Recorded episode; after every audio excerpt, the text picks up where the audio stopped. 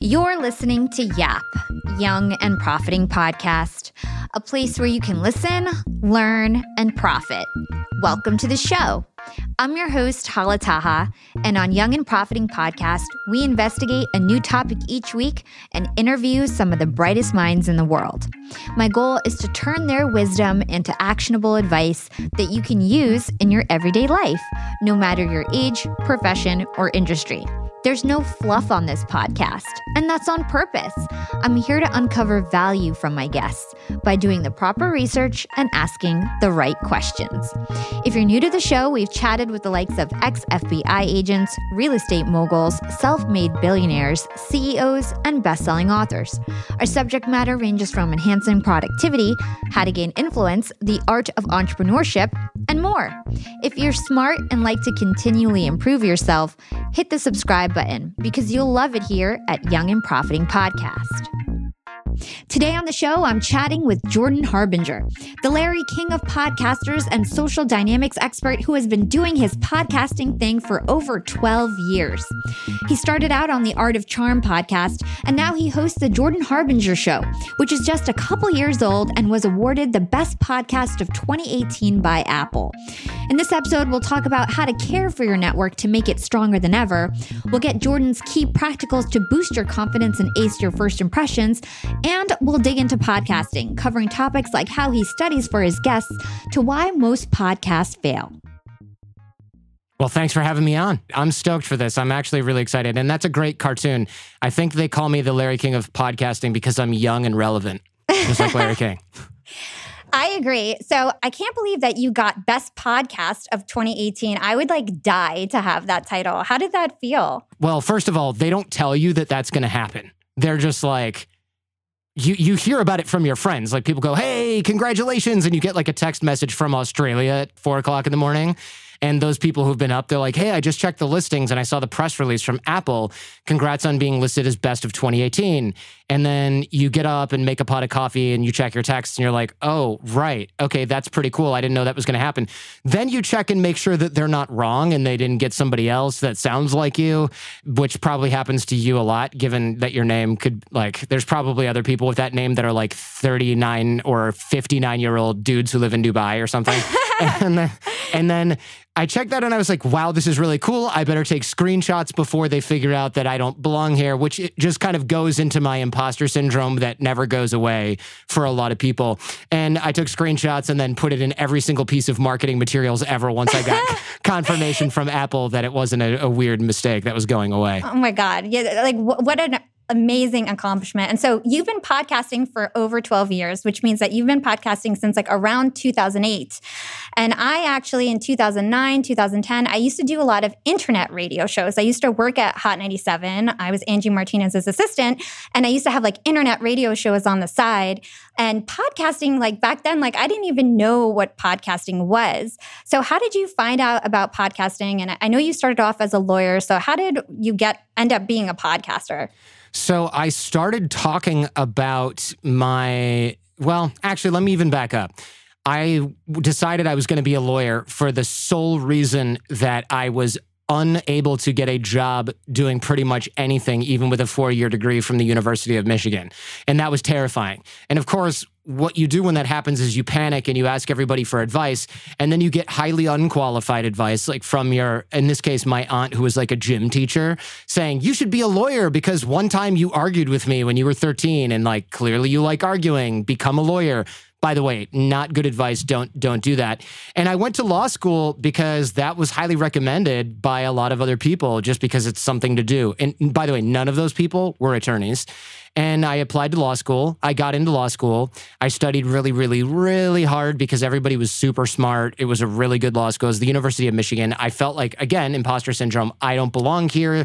I'm gotta be the bottom of the barrel. I'm gonna fail out, all this stuff.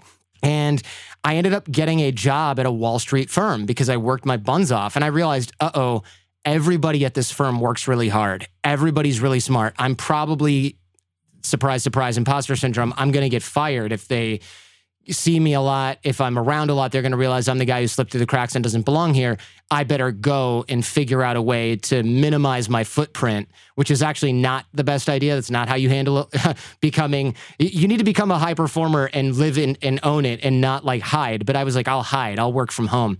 So I asked one of the youngest partners why he was never in the office, thinking, oh, he must work from home. And so if I figure out how to work from home, I won't get fired and I'll be able to last longer here. Maybe that extra time that I buy will buy me enough time to figure out what the hell to do at a big law firm like this to not get fired and be valuable. And so what happened was he actually told me not only is he not working from home, he's actually not even working to bill hours most of the time. He's generating business for the law firm, which blew my mind. I'd never even heard of that. I just assumed at age 26 or whatever that people looked up law firms in the yellow pages or something. But no, it's not really how it works at the multi-million-dollar deal level with investment banks and corporate clients. So I said, oh, you're developing business for the firm. Well, how do you do that? And he said, it's about your network. It's about who you know, who knows you, who knows, likes, and trusts you. He didn't put it in concise terms like that, but he kind of communicated that to me. And I thought, okay, so if it's not just about working really hard, for sure it is. You have to work your butt off. But if that's not enough, if being smart is also not only enough, if working hard and being smart together is not enough, what's the secret sort of third competitive advantage that I'm going to get? Because I can work hard. I have two brain cells to rub together, as my mother would say, but I'm not really that well networked. I don't have a competitive advantage. Everyone here is really smart. Everyone works really hard. What do I do? So I needed to create a network, and I had no clue how to do that because nobody ever taught us networking and relationship development skills. I thought networking was like showing up to a party with business cards and being like, hey, if you need a lawyer, give me a call, and then like smoking a cigar and then driving off in my Rolls Royce. Like I had no idea what was involved. So I spent the next, 13 years now, but in the immediate term, the next few months to years, working on everything that I could find with networking. And I took like Dale Carnegie classes and read books. And what I realized was, if you're not getting $1 million or multi-million-dollar law deal, it's not because you didn't look him in the eye and have a firm handshake. Like, it's not because you didn't chew on that cigar and drive off in your Rolls Royce.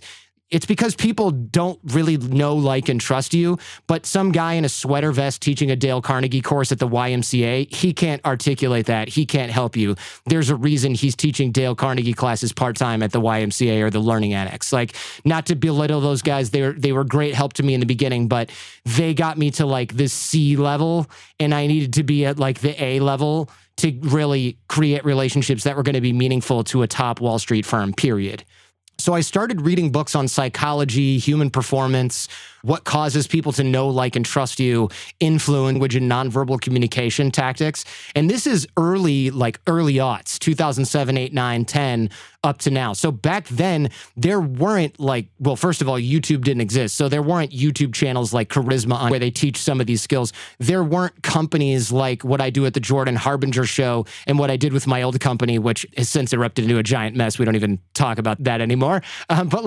There was nothing like this. And I ended up teaching not only law firms and lawyers what I was doing, but after I left the law due to the economic downturn, thank God, best thing that ever happened to me, and I'm probably the only one who can say that, but due to the economic downturn, I ended up teaching at the Central Intelligence Agency, the US military, Special Forces, Special Operations, MI6 over in England, which is their spy agency, their intelligence agency, I should say, and corporations like LinkedIn, Facebook, Apple. So I got really lucky in that I started studying something that I thought everybody else knew, but it turns out some people were naturally good at it and everybody else was just kind of screwed. And I was like, whoa. I learned this very piecemeal deliberately, and I started talking about it. Before I started talking about it with corporations, though, I started talking about it with lawyers, and I found that law firms were kind of like, we don't really care. Some of our people are good at this and some of our people are not. And then my friends started to realize that they could apply it to dating, and that turned into a multi-million-dollar company, which I have since left. So you alluded to the fact that, you got let go, I believe, during the financial downturn from your law firm. I mean, it was kind of like that. It was, just to correct the record here, you're mostly right, but it was kind of like, hey, you all should get another job, all like 63 of you in this class. We're not going to let you go, but you're probably not going to be here because the firm is closing. But it wasn't like, you're as much of a schmuck as you always thought you were, Jordan. Get out. Oh, and you weren't like singled out. Yeah. Yeah. It was like, everybody, this is a sinking ship. Go find another job. And I was like, YOLO, I'm just going to do my show because law sucks. Yeah. And so you dealt with that failure, and then you started the Art of Charm with your partners, and it was super successful. And then you guys had a falling out. So how do you deal with failure? Because you obviously have the ability to, like, you know, get back up on your feet. Now you have like a bigger podcast than the former, and you're doing much better things. And I couldn't tell you what your partners' names were, but I know your name. So how do you deal with failure? How did you get back up on your feet? So the old company that I literally just settled a lawsuit with, because they tried to sue me from starting this. So I have like a nice little zip up on that. I will tell you, hands down, the best thing that ever happened to me other than leaving my law job was leaving that company. And I should probably leave it at that. There's a reason you don't know anybody else that worked there. And the reason is because what we do at the Jordan Harbinger Show is all of the right things that made the former company great, with none of the ridiculousness that might come with having certain people in an organization. I got to tread pretty lightly here for good reason. I got to keep it classy. But what we've done with the Jordan Harbinger Show, I thought when I left that company, I thought, I am so screwed. I spent 11 years building a show, a company, I should say. I have to start over from zero. And I kind of pulled a Jerry Maguire, where I was like, you know what? I'm sick of this. I'm leaving. Who's coming with me? And the answer was literally everyone, pretty much, except for my current partners. And that turned out to be a massive blessing, because I was able to take my entire team with me to the Jordan Harbinger Show. So I didn't have to like retrain people, but I did have to start what I thought was going to be from scratch with my audience. And as it turned out, my network was the best insurance policy that money cannot buy. And what I mean by that is I made 140 phone calls, I think like the first 2 weeks that I was out of my you-know-what. And I said, here's the sitch. I'm in trouble, man. And all of these people, literally hundreds of people, stepped up, and they said, what can I do? And I said, publicize the Jordan Harbinger Show. Throw me anything that you can in terms of that. And tell 1 to 2 people in your circle what has happened to me, and let me know if they can help, because I can't call everyone. So I would call 100 people, and then like 300 people would blast their email list, have me on their podcast, make an announcement on their show. I couldn't have purchased that amount of publicity if I'd had $2 million in straight up cash in my garage or under my mattress. It was my network that came and rescued my bacon. And that was something I never, nobody ever says. There's a phrase called dig the well before you're thirsty. I think it's a book by Harvey McKay. And even before that, it was out before that. It's like an African proverb or something like that. Dig the well before you're thirsty. The problem is nobody ever thinks, you know what? There's a damn good chance I'm going to be thirsty pretty soon. Everyone's like, that'll never happen to me. And I was definitely in that camp. I was like, oh, dig the well before you're thirsty. You know, you don't want to call on relationships and then be needy. And I'll get into all that in a second in the how-tos. But nobody thinks, my life is going to just implode. And then I'm going to have to figure out how to start from scratch, because one, it rarely happens, thank goodness. And two, nightmare scenarios are pretty rare. Just like people whose houses get destroyed in an earthquake, maybe they're insured for that in California, but a lot of us are just like, well, the odds are slim. That's why I only pay a few $100s a year in insurance, because I can replace a couch. You know what I'm saying? Like, that you don't expect this type of thing to happen. It's no good way to live. But when it does, if you've dug the well, you are going to be okay. If you haven't, you have your work cut out for you. You're screwed.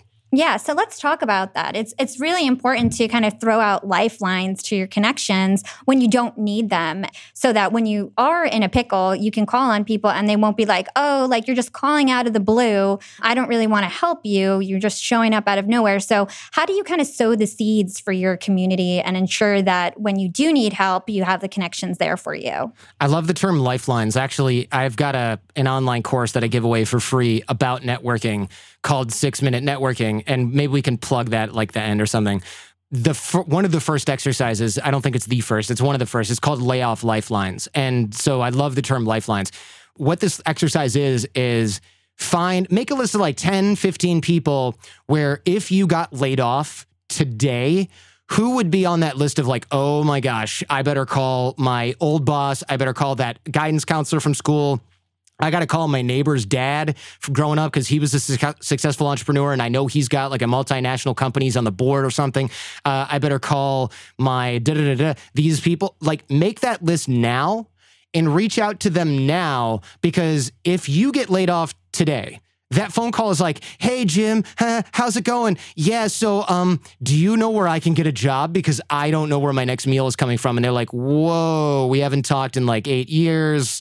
I wish you well, but have you heard of like hotjobs.net? And you're like, no, help me. But if you reach out to them now and you have no agenda and you're like, hey, look, Jim, it's been 8 years. I have been garbage at keeping in touch. I like to keep my network going. As I get older, I realize how important that is. I know you're a successful entrepreneur. I should have taken the opportunity to learn from you 10 years ago, but I didn't. Anyway, what's new? Do you still live in Michigan? Nothing, no agenda, just keeping in touch. And then you literally keep that relationship going. Is that person more likely to help you after 2 years of, oh my gosh, Jordan, a guy who I talk to once every 3 to 6 months? Or is it like this dude who comes out of nowhere? And if you need a better analogy or metaphor, think of it like this, or example, I should say, think of it like this. Old friend from high school says, hey, Hala, what's up? And you're like, oh, hey, what's going on, Jordan? I think you were in my bio class. And I'm like, yeah. And you're like, in your head, you're like, Herbalife or Scientology? Like, when are you going to tell me what you are trying to get from me? Because it sure as hell isn't like, what's going on? I heard you have a chihuahua. Like, you want something, and I am suspicious until I find out what that is. But if I just reach out and I say, hey, I'm reaching out to people because I've been crap at keeping in touch and I have kids and I'm 40 and I'm socially isolated and it looks like you're successful, what's up? And then you're suspicious, but then in a month when I send you another message, you're less suspicious. And then in 6 months after 6 other messages or 2 years after 10 other messages, you're like, that's just Jordan. He just keeps in touch and he's a nice person and he's got a career and he's fine. Then if I'm like, uh-oh, I've got a big problem, you are 1,000,000 times more likely to help me because I haven't tried to hide the ball. I didn't use you for something. I've been keeping and maintaining a relationship in a way that required frankly, very little investment from me other than giving a crap about somebody other than myself for like 5 minutes a month, right? So you have 2 practicals that I think relate really nicely to this. The first one is creating lists for your different types of people that are in your network. And then I remember hearing something about Connect 4. Do you mind just sharing that advice with our listeners? Yeah, so Connect 4 is something I do every single day in the morning, usually weekdays, honestly. It's not always 4 people. Sometimes it's 1 or 2, but I open up my phone or iMessage or whatever. I scroll all the way down, mostly to the bottom. And there will be text threads there because it sorts by most recent, as you are aware. I go and I find somebody where I'm like, oh my gosh, this date on this thing is like 7/12/2018. What is this guy doing? He's like a YouTuber that I ran into at a convention, and then we ended up splitting an Airbnb because the hotel res fell through. Like, people like that. And or just a friend that you've lost track of or lost touch with. And I'll say, hey, what's going on? I've done a bad job keeping in touch. Or I say, hey, it's been like a year or two. What's news with you? I had a kid. I got married. I'm not sure if I told you that. I moved up to NorCal. I know you were in LA. Are you still out there? What's the latest? No rush on the reply. Just get back to me whenever you can. And I'll go through why that script is important. But a lot of times those people will respond and go, Jordan, oh my gosh, I haven't heard from you in forever. Yeah, the last time we saw each other was at that conference in San Diego where the hotel res fell through. And, you get the conversation going. Usually it falls off after 3 or 4 texts because we both have lives and we don't really, there's not a whole lot going on there. But I keep that refreshed. And that, it makes sense. It's really easy. It's really scalable. It doesn't take up time I was going to do somewhere else. Like, you can do this between sets on the whatever machine at the gym in the morning. Like, this is Starbucks coffee line drill activity. This is not something that takes half an hour. It takes like 2 minutes. So the reason I do that is because those are your weak and dormant ties. And if you re-engage those, what you'll find is most of them will either not reply, fine, or they will reply and nothing will come of it. It'll be like, yeah, I'm reviewing VR gear on YouTube. Cool. If I ever run into anybody who's a good connection, I'll make that intro later, but whatever, usually nothing. But 1 out of, let's say, like 10 or 20 which is a few every week if you're doing 4 people a day, what happens is someone will hit me up like in 2 months and go, hey, Jordan, do you ever do speaking? And I'll say, yeah, why? Well, you were top of mind because we talked the other day, and I'm walking into my annual sales meeting and we're looking for a keynote speaker. We've got a $20,000 budget. It's in a nice resort in Florida. Would that be something you're interested in? Because I'm throwing a few names in the hat, and I'll be like, yeah, I would love to do that. You will get opportunities like that. And sometimes they'll say, hey, do you know anybody I can hire for XYZ job? Maybe I'm not looking for a job, but maybe someone else in my network is looking for that. And then I have an opportunity to help the person who just texted me and asked.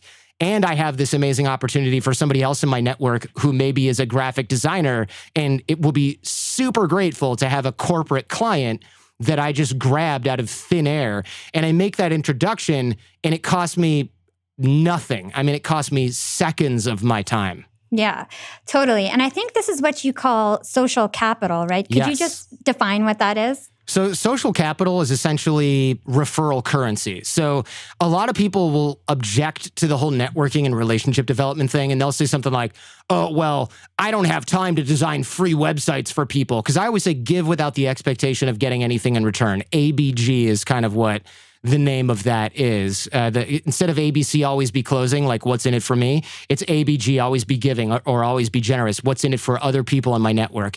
So from that perspective, I'm building referral currency as much as possible. So the people who object and say, well, I'm a web designer, I can't just help people for free and design free websites. I'm not asking you to do that. If you're a graphic designer, you're a web designer, I'm not saying make free graphics for everybody who texts you and says, I got a friend that needs graphics. What I'm saying is connect people in your network with other people in your network. That's what makes it scalable. That's what makes it scalable for you.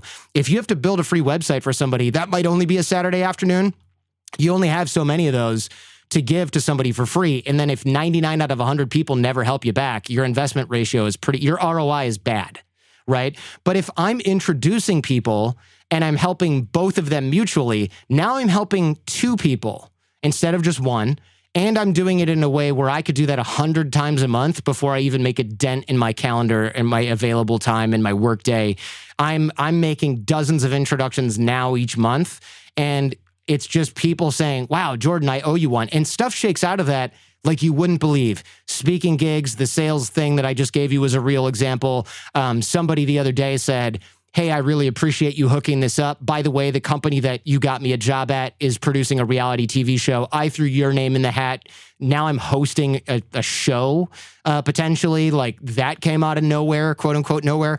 I've had people where I've helped them figure out which neighborhood to live in Los Angeles by introducing them to people that live in that neighborhood and then finding out that they now work at like Spotify so they can they got me a feature in Spotify. Like that stuff is real. And it looks like I'm just getting lucky, and some of that is luck, but the majority of it is I happen to just roll the dice thousands of times a year by making introductions and getting a good impression from a lot of people. And those people are like, that Jordan guy's not bad. He got me this job. That Jordan guy's not bad. He introduced me to my wife. Like that is good referral currency, and it comes back and pays you back.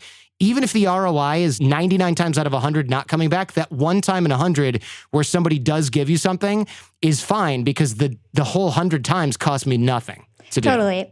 I have a very similar strategy. I really think that you should never try to hoard your network. The minute that you're hoarding your network, it's because you're insecure and you feel like you can be replaced. But in fact, it just only makes you stronger to introduce you to other people because you become more valuable to them. And then they feel like they owe you something for introducing you to this opportunity, and they'll think about you the next time. You have a cool strategy called the double opt-in introduction. I never heard of it before I heard it from you. So would you mind sharing that? Sure. So the double opt-in introduction, and by the way, before I dive down that rabbit hole, I will say that you're right. If you hoard your network, it atrophies. So think of your network like a muscle that gets bigger with use, not like a pie that once it's eaten, it's gone. I see a lot of people that understand this, and that's great, but there's a lot of people that don't. They're like, ooh, I don't want to use that connection right now. And it's like, well, okay, when did you meet the CEO of such and such? 3 years ago? Do you honestly think that they remember you at all? They don't. You haven't reached out to them. You haven't kept in touch. And even if you have, you haven't fed them any deals. Like introducing, you have to be somebody who's good enough to be introduced. So you're not just like, oh yeah, I know the CEO of Disney. Let me introduce every Tom, Dick, and Harry to Bob Iger. Like, not a good idea. But if you're like, hey, Bob, you know, I wouldn't bug you, but this person's a superstar and they just, their contract is ending at this radio station. Who's the person at ESPN that signs new talent? You should get a hold of this guy. He'll be like, wow, this Jordan guy's really looking out for me. You do that 2 or 3 times, you've built referral currency. If I go, ooh, I don't want to bother Bob Iger about this, I'm not going to help this other guy get a career at ESPN, I'm useless now. What use am I? I'm quiet. So are the rest of the 7 billion people on earth. They're not in his inbox. Who cares? So you have to use your connections. You make them stronger. Otherwise, you just have somebody's email address and you're just praying they remember you. Fat chance. So the double opt-in, what this is where you ask permission from both parties to make an introduction. Let's say that you are a sportscaster or something like that, and your contract is ending with iHeartRadio, and you want to move to a Disney-owned station. I don't know. They might own that. I'm not sure. So let's say you want to move to that, and you tell me like, hey, this is coming up. Can you introduce me to somebody over there? I get a hold of the right person who's in charge of that radio division for you. I don't just go, hey, radio CEO, my friend Hala CC'd here really wants a job. And then that guy's like, okay, not the right person for this. I left 6 months ago. I'm retired. Nice to meet you. Sorry to waste your time. I look like an idiot. Or they're like, Hala's emailed me 17 times. I don't really like her. I'm not going to deal with this. Thanks for making it so I have to now respond. I'm sure that's not true. Everyone likes you. But like, you don't want to throw the monkey on their back because they're just going to get annoyed every time they see you thinking like, great, now I've got to explain my way out of this. Or they say, yeah, we already know each other. In fact, she's sitting across the table from me right now working. Bye. You know, like all of those make me look dumb. They don't help the other person and they don't help you. So what I should do is email and say, hey, important CEO guy, my friend Hala, her contract's about to end. I'm not sure if you know her already. She's top-notch talent. She really wants to be a sportscaster and do live radio announcing. Are you looking for this? Who's the right person to get in touch with? Feel free to say no if now's not the right time. They come back and say, yeah, I would love to do that. The person that you're supposed to meet is Daniel. I'm going to go ahead and CC him here. Then I come back to you and I go, hey, good news, Hala. Daniel CC'd here is the right guy to talk to. He's interested in making it happen. Y'all can leave me out of the chain from here out. Glad I could help. Now, if they say no, which is everyone's first question, what if they say no? Then I come back to you solo. And I say, hey, Hala, I did reach out on your behalf. Now is not the right time. They're not hiring anybody or they're not looking to expand in this department. I'll let you know if I have other ideas of people, but now's not the right time. That way, the other person doesn't have to say no to you. That's an awkward position, and they're going to get annoyed if I put them in that position. They can say no to me because we're buddies. Like, nah, I've seen so-and-so's work. It's rubbish. It's not a good fit for the brand. I don't have to then go back and go, hey, he hates you. Sorry. I can go back and say, now's not the right time. And I don't have to say the right time is never because your work sucks. Like, that's something that doesn't matter. But unless we're in a feedback, unless we're cool like that, but we're probably not. So you don't want to throw the monkey on someone's back. You ask each party, and then when you get yeses from both sides, then and only then do you connect people. That will save everyone headache, and it signals professionalism. People will go, this Jordan guy does not waste my time. He gets it. Yeah. I think that's like super great advice. Hopefully everybody finds that valuable. From my research, we do a ton of research on Young and Profiting Podcast. I found out that you were actually a very socially anxious child. And so you didn't just like, you know, one day had all this confidence. And a fellow podcaster who's my friend, Mark Metry, he wanted me to ask you what your top social anxiety and shyness tips were. Ooh, yeah. I was a shy kid. And that's a whole can of worms. I would say if this is a teenager or somebody that's like pathologically shy or like going through growing pains or whatever, I would say go to therapy because you don't even know what the reasons behind that are. Look, if you're in middle school and you're shy, congratulations, like that's pretty normal. But if you're shy because of trauma, abuse, you're an only child and you've never been good at making friends, like that's worth seeing a professional and figuring out what's going on there.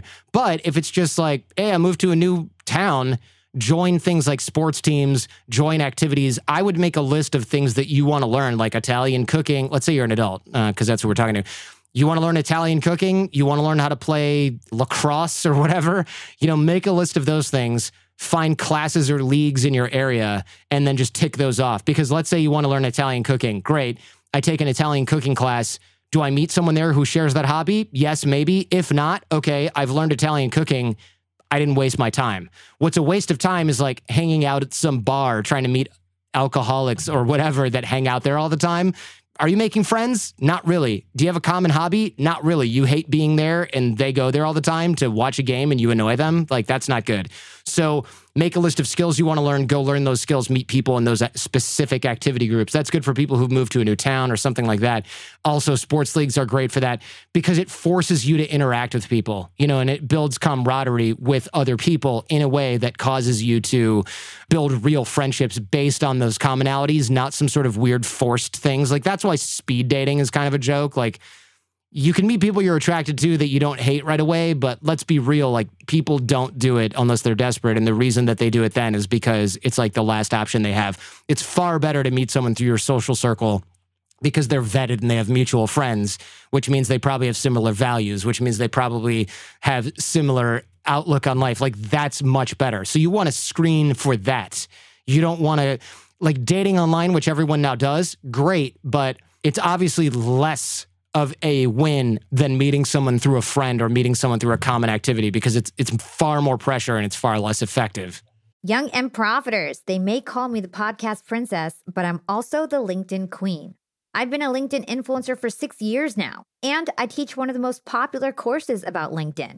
And I love to teach sales on LinkedIn because when it comes to B2B sales, LinkedIn has got that on lock. LinkedIn is where all the decision makers are hanging out. There are 180 million senior-level decision makers on LinkedIn and 10 million C-suite decision makers. These people are on LinkedIn and they're in the mode to buy. They're using LinkedIn for their buying journey, to research vendors or sales reps that they might work with, to look up how to solve their problems, to learn from industry thought leaders. They are in the mode to buy, whereas on other platforms, they're in the mode to be entertained. You want to get them in the right mindset. You want to cut through the noise with LinkedIn ads. In fact, 79% of B2B marketers rate LinkedIn as their top channel for paid media. And LinkedIn has the best targeting because they've got all these different inputs.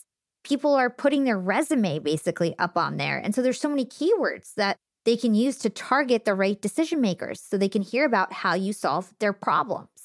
And I've got a special gift for all you young and profiters who want to try LinkedIn ads. You can get a $100 credit. LinkedIn was super generous.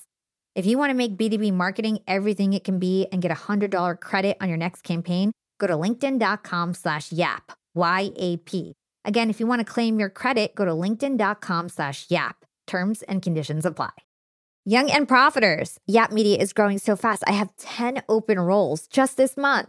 In the past, it would take me so long to find hires. I have to go on all these different job sites. I have to create my own skills assessments.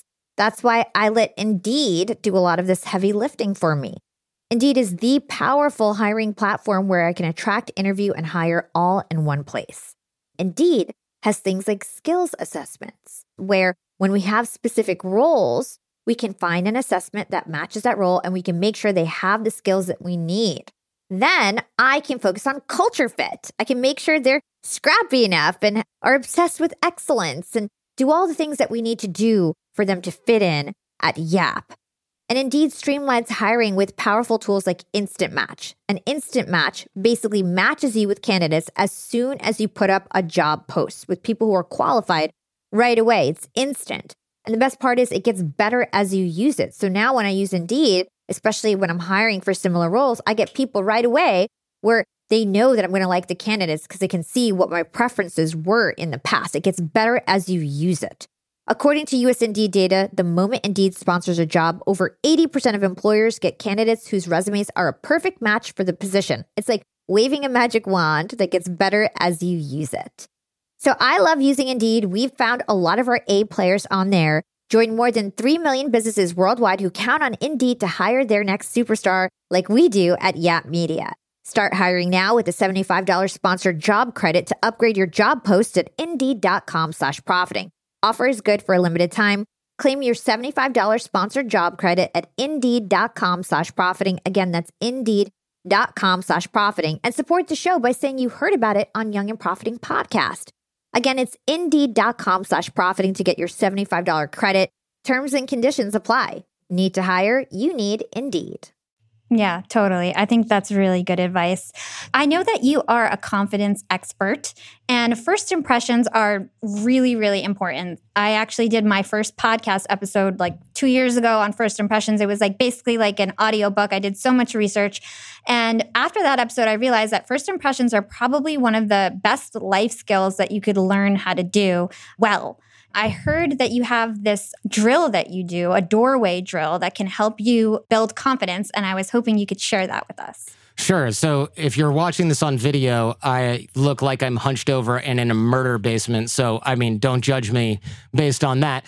But when you go through it, so most people will say like, all right, my first impression's no good. What do I say? What do I do? That is not really how first impressions work. A lot of people think their first impression is made when they open their mouth. Not really the case. Your first impression is made non-verbally. And we know that because let's put it this way. Test it for yourself. Next time you go to the mall, look around you. Are you getting first impressions from people that are not talking with you? Okay, I think, yeah, we are, right? Like you're walking down the street, you're walking through the mall, you're thinking tall, short, attractive, scary, punk, alt, whatever, hipster, like you're getting first impressions. Your brain can't, even for people that think they're not judgy, your brain is literally hardwired to judge. It's a safety mechanism. It's kept you, the human race alive. So I don't care how woke you are, you're still doing that. And your first impression is made non-verbally. You can prove that to yourself if you don't believe me from the example. What we want to do is create a positive, open, and friendly, confident first impression. And the way that we do that is by being upright. So stand up straight, shoulders back, chest up, chin up, smile on your face. You don't have to exaggerate it because you'll look really silly. You'll look like a moron. But you have to do that, and you have to remember to do that every time you walk into a room. Well, that's the trick, right? Like, great. I now have to remember to do this 24/7. Totally unrealistic. I say anchor it to something that is a memory trigger, like a doorway. So anchor it to a doorway. Now, every time you enter a room, usually through a doorway, you'll be upright, positive, open, confident, friendly, whatever sort of positive adjective you want to throw in there. You'll have good posture. You'll have good nonverbal communication to the room that you're open, positive, confident, friendly, whatever you want. Now, the trick is anchoring it to a door. You're going to forget that like 2 seconds after you hear this because you go through doors all day. So grab some Post-it notes and put them up at eye level. You don't have to write anything on them. Just get those little green ones that are always on clearance because nobody buys them. Put them up at eye level in the doorway. Then when you walk through a door, you'll see that little Post-it note and your brain will go, wait, what is that? It's called a pattern interrupt. It's like a cheesy hypnosis thing. It'll interrupt your autopilot thoughts. Like, oh, I got to go downstairs and make some macaroni and cheese. Like, you'll see that and you'll go, oh, right, that. I got a green Post-it note. What was that for? Right. Going through the door, open, upright, positive, confident body language. You'll remember to reset your nonverbals as you go through that door. So put it up at your door in your room, your office, the bathroom you use, whatever. And the beauty is you can throw it up at work and a blank Post-it note is not going to attract too much attention, right? You can leave it up. It'll be up there for 3 months until the janitor finally says like, what the hell is this? And takes it off. So you can do that. And the reason that this is important is not only do you have good nonverbal first impression, but it's a self-reinforcing set of skills because once people see you as open, positive, confident, and friendly, they will treat you like that. If you've got your nose buried in your phone and you're getting coffee, the barista's going to be like, hey, can I help you? Knowing they don't want to bother you, you're texting. It's very important. You're a very important man, right? They won't want to bother you. But if you come in and you're beaming, smiling, looking friendly and open, engaging them, they're going to be engaged with you. And that will continue to train you how you are perceived by others. And what we know from science and psychology is that the way that others perceive us also informs our own behavior. So it's positively reinforcing. If people treat us like we're open, positive, confident, and friendly, we will start to act more positive, open, confident, and friendly, which will cause other people to, again, be more of that way with us. And we will eventually be able to almost program the entire room to treat us better and to treat us as high status, so to speak, because those are high social status behaviors. So you can do that, and then you don't need Post-it notes because you're realizing that, wow, I get treated pretty damn well when I create a good first impression, which I'm now doing automatically because every time I do it, I get a reward, a cognitive reward, and that people are good to me. You can train and retrain yourself to do that, and then you don't need Post-it notes anymore. That, by the way, that drill is in 6-Minute Networking. So if that was all like, wait, what happened? Go to 6-Minute Networking and you can get it. He's got so many great resources. I agree. It's so important to actually build the habit, because then when you're in a high-stakes situation, you're in a job interview, you're public speaking, you're not thinking about your body language. You're just doing it naturally, because when people think about their body language, it tends to get really awkward. I definitely would agree to build the habit and make it more of a natural thing than something that you actually have to think about. But that's going to take practice and hard work. It's true. If you start thinking about your body language, because a lot of people go, that sounds like a lot of trouble. I'm just going to remember it when I go to this cheesy cocktail mixer. So they walk into the mixer and they're like, hello, people. I'm here to be open and confident and friendly. And everyone's like, okay, this guy's a little weird, but whatever. And you start talking with people and then you feel yourself slouching. So you go, oh my gosh, I got to stand up straight. I got to have open, upright, positive, confident, nonverbal communication. And then you do that and you're proud of yourself. And then you go, oh crap, what are they talking about? I totally tuned out because I was trying to straighten up and smile and I was looking around and I'm clearly not present. Ah, crap, I just did it again. I'm talking to myself and my internal dialogue is drowning out what this person is saying. And then pretty soon they're like, I have to go to the bathroom because you seem like a serial killer and I don't want to talk to you anymore. So they run, not walk, away from you. And you're like, oh, this Jordan Harbinger crap doesn't even work. And the reason is because it has to be relegated to the level of a habit. It has to be subconscious, or you are going to look like a weird alien robot that has never seen a human before. Yeah, because if you're not present and not paying attention, they're going to think that you're weird and you're awkward, and they're not going to know why necessarily, but they're going to feel it and not want to be there anymore. I am going to be a little bit selfish, and let's move on to podcasting. So you are like a podcasting guru. You're one of the top podcasters in the game. You've been doing it longer than most people. You're not like a celebrity who became a podcaster. You're a podcaster who became a celebrity, which is kind of a rare thing. Celebrities in air quotes on that last part. I think you're a celebrity. You well, really are. That. Everybody I talked to knew who you were. So I think you're a celebrity. I'm like you. I research my guests. I don't just like do it off the cuff. A lot of my other podcasts, I have tons of podcaster friends because I'm a connector. I like to connect with people. And I study for my episodes. I study 10, 20 hours. And I heard as I was researching you that you do the same. I listen to other interviews. I read books, blogs, anything that I can find, social media posts. I really do my due diligence. And I have a team who helps me too. So I have multiple brains on the project. So I'm wondering, like, is there anything that you do that you think that, like, I don't know about in terms of researching a guest? I bet there is. So I've got my little secrets, but I'll tell them to you. Yes, I read the book. I think a lot of people, when they read, they skip the dedications and they skip the appendix or whatever it is. Not the appendix, the epilogue or whatever comes after that. You got to read the dedication. And I know this. There's a good example of why this is important. A friend of mine, he told me to interview this infectious disease specialist. This is years ago now. And she was an African-American woman, super, super sharp. And he's like, yeah, she's really interesting. Get her on your show. So I grabbed the book and I read the book. And she had said something in the dedication like, thanks to my parents who adopted me, I'm paraphrasing, who adopted me from Africa. And now I've got the chance to like go back and help the entire continent, whatever, something like that. And I was like, oh, wow, this informs her entire reason for doing the work that she's doing. Like, she was adopted out of this third world situation.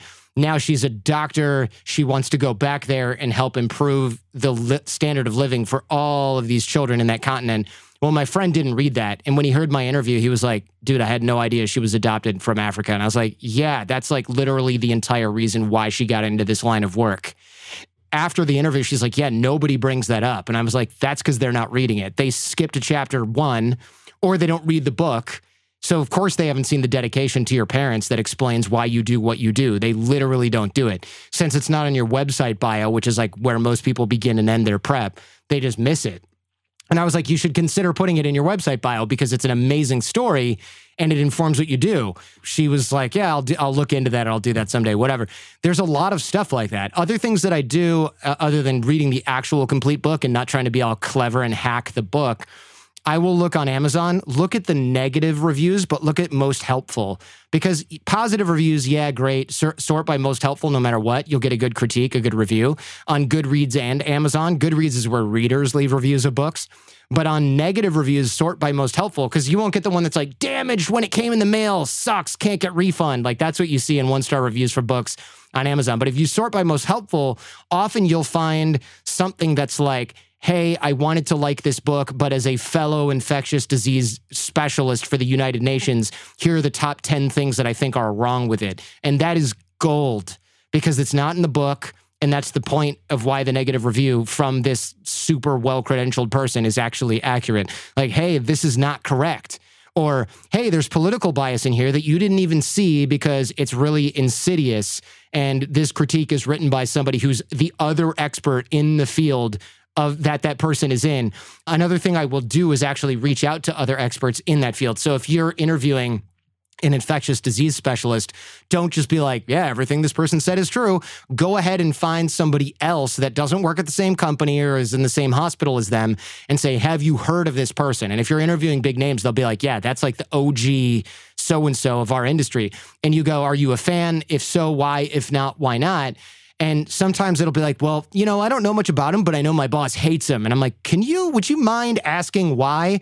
And sometimes it's like, yeah, they went to med school together and he stole his girlfriend. But usually it's not that. Usually it's like, you know, he totally jacked a bunch of public patents and now charges a bunch for what should be like medically freely available and isn't innovative at all. He's just the guy who's the best at getting publicity for his specific brand of medicine or his specific brand of like whatever you want to call it. And he's actually doing more harm than good because he's sort of like rubbing all the science away from this really noble cause. And you get these awesome little critiques from people that you're not going to get if you're just reading their stuff. Remember, if you want real information, if you want to get the truth, you can't have one source that's that person. That's ridiculous. A journalist would never do that.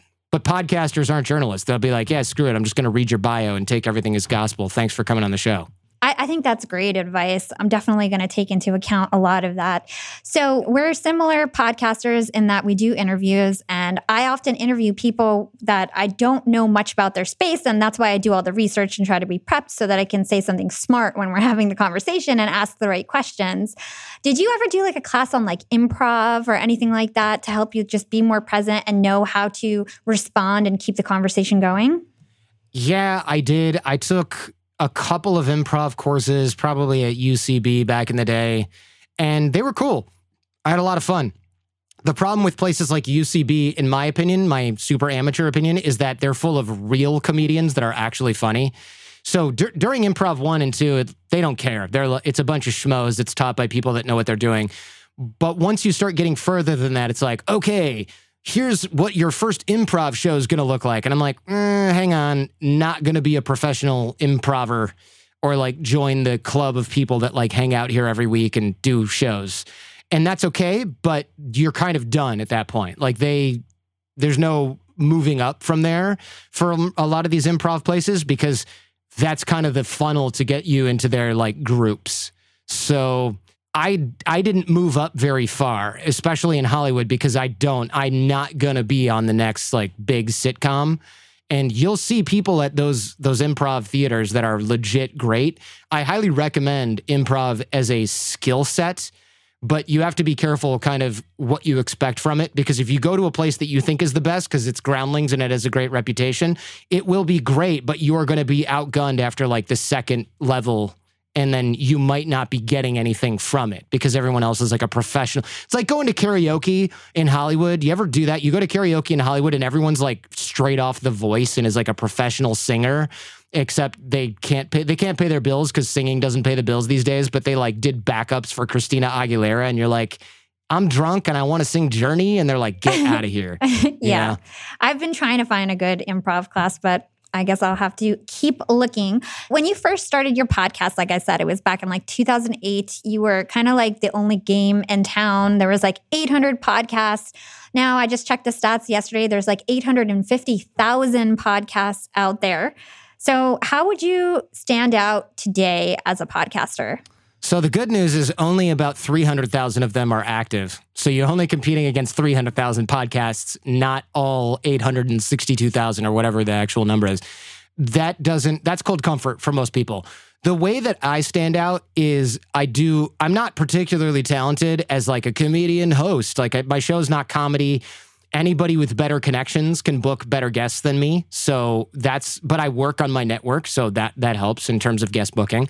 I make sure that my show is really tightly produced. You know, I don't cough in my show and then leave it in there. I don't go, hang on, I got to go to the bathroom, and then leave the 30-second to a minute and a half, depending on whether or not you wash your hands, pause in the show. I don't do that. I edit that out. My producer does. And I also do a bunch of the aforementioned show preparation that really helps because a lot of people don't do that. That's what makes you a commodity. It's like, why should I listen to you? I do 20 hours of prep for the interview. Name one other person that does that. They're like, that's probably a lot. Okay, all right, you got me on that one. So I don't have to be the funniest. I don't have to be the most dynamic. I don't have to have A-list celebrities on all the time. I can outwork most people in terms of the interview quality than having just a basic level of broadcasting skill. Plus my work ethic is enough to help there. If you're super funny, then lean on that. But most of us are never going to be the funniest, so we have to skill stack. I can be medium-low funny or just low funny, but not super serious. I can be super, super high in terms of the amount of prep. I can have super, super high production, but not as high as Reply All that has musical transitions between each segment and crunchy gravel sound effects when they're telling a story. You know, I don't have to go there, but I can stack the level of funny, the level of production, the level of prep, the level of my guest, the level of my ability to market. All of those things can be medium, but when stacked together, it's a pretty tall stack. It's called skill stacking. You don't have to be the funniest. You don't have to be the best marketer. You don't have to be the best broadcaster. You don't have to have the best ability to get a guest to cry on stage or on a mic. But if you stack everything together, you are uniquely good. Well, maybe you are uniquely good with what results you have. And then you try to gradually improve each of those particular vectors or skills. So you work on your humor with improv. You work on your production by hiring the right people or learning it yourself. You work on your network to get good guests. If you try to be I'm going to be the best at XYZ, you've got your work cut out for you, because world-class in any one area is really tough. But to be world-class in a mixture of 3 to 4 areas is a lot easier because of the laws of sheer probability. You might not be the best basketball player because of certain skills, like one skill here. But if you're a good leader and you're pretty good at free throws and you're pretty good at dribbling and you're pretty good at passing and you're reasonably fast, you're in the NBA, dude.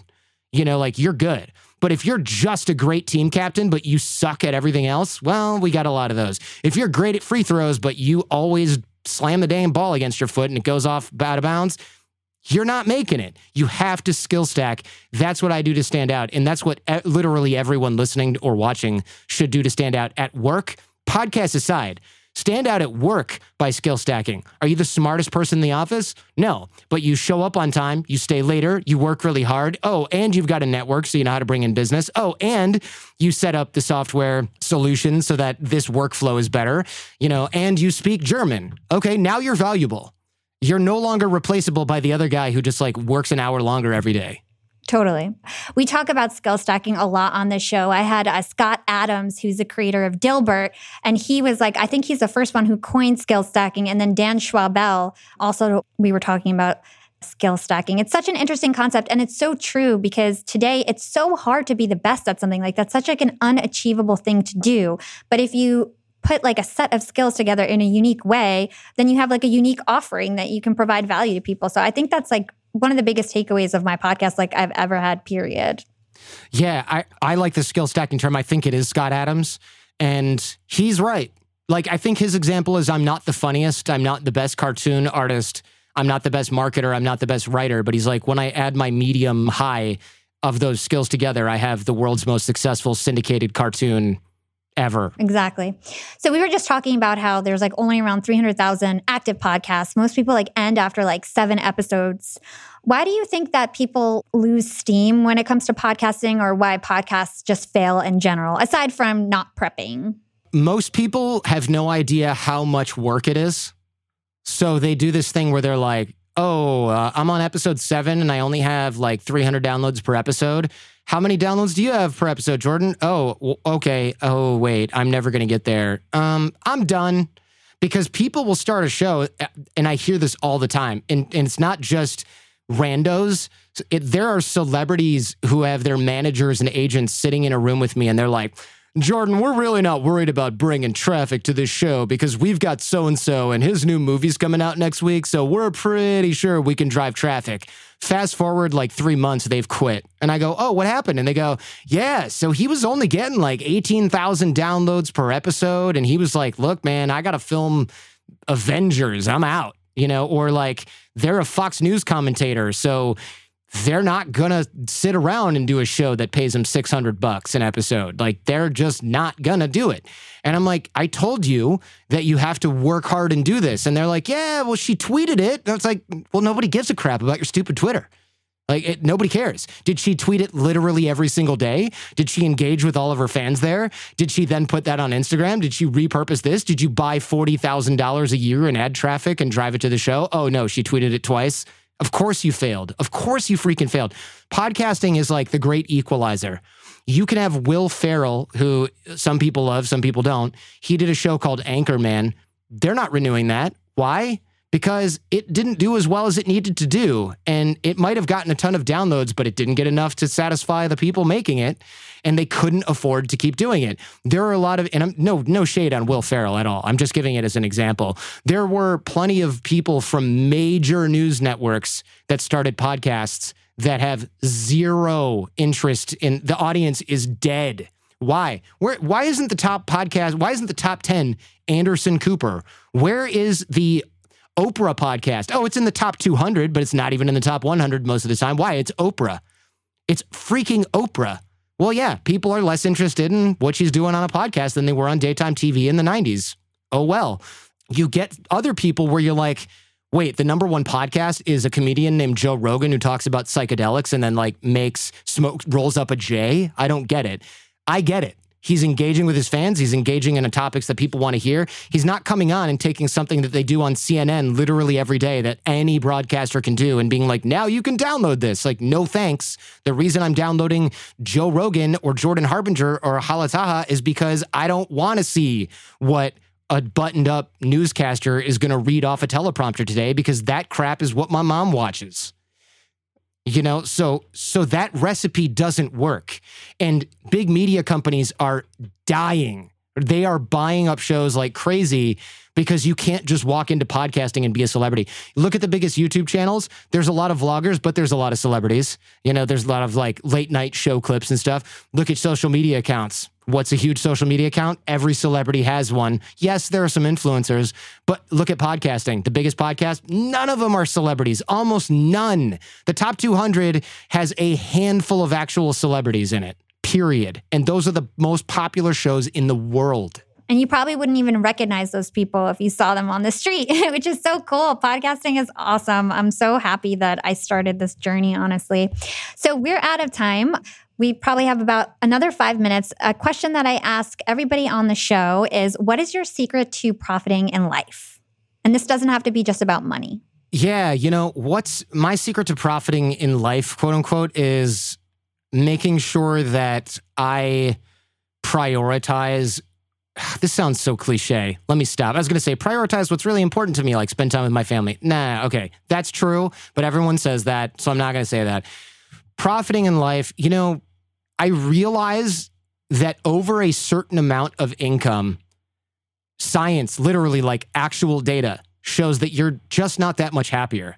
Like billionaires are really happy, but between like, and I'm not even exaggerating, between like 1 million and like 500 million, you have like this marginal increase in happiness that is basically almost too small to even measure. How much more work is it to get from like your $200,000 a year income to like $200 million? It's an enormous amount of life altering, never see your kids work for most people, for 99.9% of people. So why do that if you're not actually going to be any happier, right? So I basically said, okay, I've got income goals. My wife's on board with these. If we hit these numbers, we can retire at a certain point that's early enough to like really spend just most of our time with our kids doing whatever we want. My business becomes a hobby and I don't have to worry about the numbers. I don't have to have like a marketing department. You know, I can really chill. I can do like one episode a week because now I'm making passive income off of interest of like $1 million a year and I'm 50, right? So I don't want to like miss my kids' high school and college or miss my kids' elementary and high school years because I'm grinding to make 300,000 instead of 250. And you have to get those numbers beforehand because if you don't set those goals, what happens is you go, oh man, I'm making 350, 400,000, here we come. Oh, I'm making 400, 450, here we come. And then pretty soon your kids are like, yeah, dad, my dad was really busy, but it was awesome because I had like 3 cars. I mean, you know, like what? And then you retire and you're like, I'm rich and nobody gives a crap except for you. That is amazing, amazing guidance. It's so important to know your priorities, to know where you want to spend your time, and lifetime is your most valuable asset. So you've got to spend it wisely. Where can our listeners go to find out more about you and everything that you do? So I'm on the Jordan Harbinger Show. It's a podcast if you're listening to podcasts. I do have YouTube at jordanharbinger.com/YouTube, but I only put like 1 in 10 of my episodes up there. The Jordan Harbinger Show is also on Spotify or anywhere you listen to podcasts, Apple, of course, and all that jazz, and at jordanharbinger.com. And I would love it if people would come and listen to the show and find something that makes them smarter, because that's what my show is really about. Yeah, his show is awesome. I would highly recommend it. Jordan, I look up to you so much. Thank you so much for coming on Young and Profiting Podcast. It was such a great conversation. Thank you so much. That was fun. Thanks for listening to Young and Profiting Podcast. Follow Yap on Instagram at Young and Profiting and check us out at youngandprofiting.com. If you enjoyed the show, don't forget to write us a review or comment on your favorite platform. Reviews are the #1 way to thank us, especially if you write a review on Apple Podcasts. And be sure to share this podcast with your friends and family and on social media. Thanks again to Podcorn, our sponsors of the show. If you're a podcaster looking to monetize your podcast or a brand looking to share your story, head over to podcorn.com to learn more. You can find me on Instagram at Yap with Hala or LinkedIn. Just search for my name, Hala Taha. Big thanks to the Yap team, producers Shiv and Peter, and the rest of the gang. This is Hala signing off.